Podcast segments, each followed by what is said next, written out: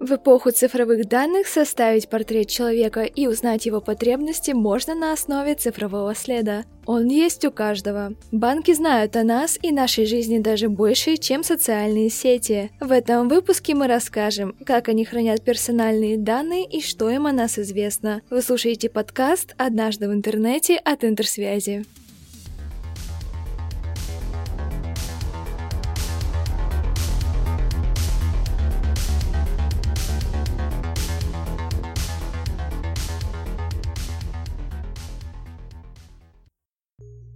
Наличные деньги отошли на второй план. Оплата картой победила и увеличила частоту совершения банковских операций. За пару кликов в приложении пользователь может купить продукты, заказать товары в строительном магазине или выбрать новый кухонный гарнитур. Какие конкретно товары вы купили, банк не узнает, но получит информацию о сумме покупки и магазине. На основе этих данных он может сделать выводы о вашем образе жизни, текущих расходах и потребностях. Проанализировав информацию, вам предложат кредит на ремонт недвижимости, увеличат лимит по кредитной карте или сообщат о подходящих скидках в магазинах партнеров. Вся информация быстро берется на вооружение. Массовая утечка персональных данных из самого банка – явление редкое. Чаще всего в небольших объемах базы телефонных номеров крадут сотрудники и продают в интернете. Службе безопасности легко вычислить, кто из персонала в такой утечке виновен. Также данные оказывались в открытой базе из-за интернет-магазинов, которые которые хранили информацию о платеже, но никак не защищали данные. Мошенники легко похищали номера карт и другие сведения. Поэтому клиентам поступают звонки от тех самых фейковых сотрудников банка, которые просят сообщить пин-код и три цифры с обратной стороны карты.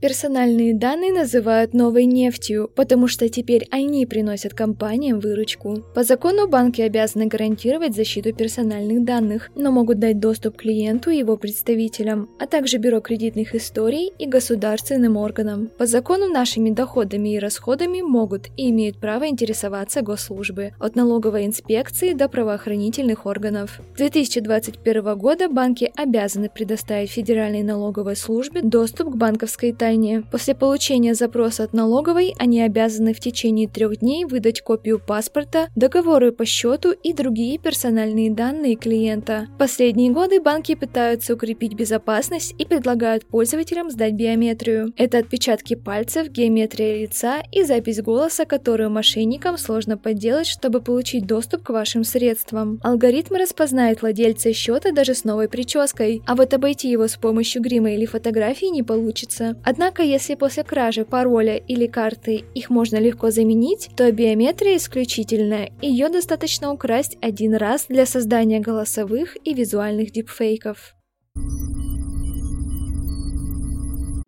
Банки хранят и обрабатывают огромное количество информации. Простого облачного хранилища и офисных компьютеров для этого, конечно же, недостаточно. Поэтому данные хранятся в дата-центрах. Это целая система хранения информации. Если набрать термин в интернет-поисковике, то вы увидите фотографии помещения, которое заполнено оборудованием для обработки информации. К дата-центрам выдвинут целый ряд требований безопасности, от влажности и микроклимата до защиты от хакерских атак. Они также могут пострадать от внешних катаклизмов вроде пожаров. Например, в марте 2021 года в Страсбурге сгорел дата-центр, из-за которого были безвозвратно утеряны данные игроков онлайн-игры Rust помещение дата-центров, где банки хранят и обрабатывают информацию, вход сотрудникам ограничен и защищен биометрией. По закону дата-центр должен находиться в России и подтвердить соответствие стандартам информационной безопасности для банков. В частности, иметь защиту от DDoS-атак, которые доводят вычислительную систему до отказа.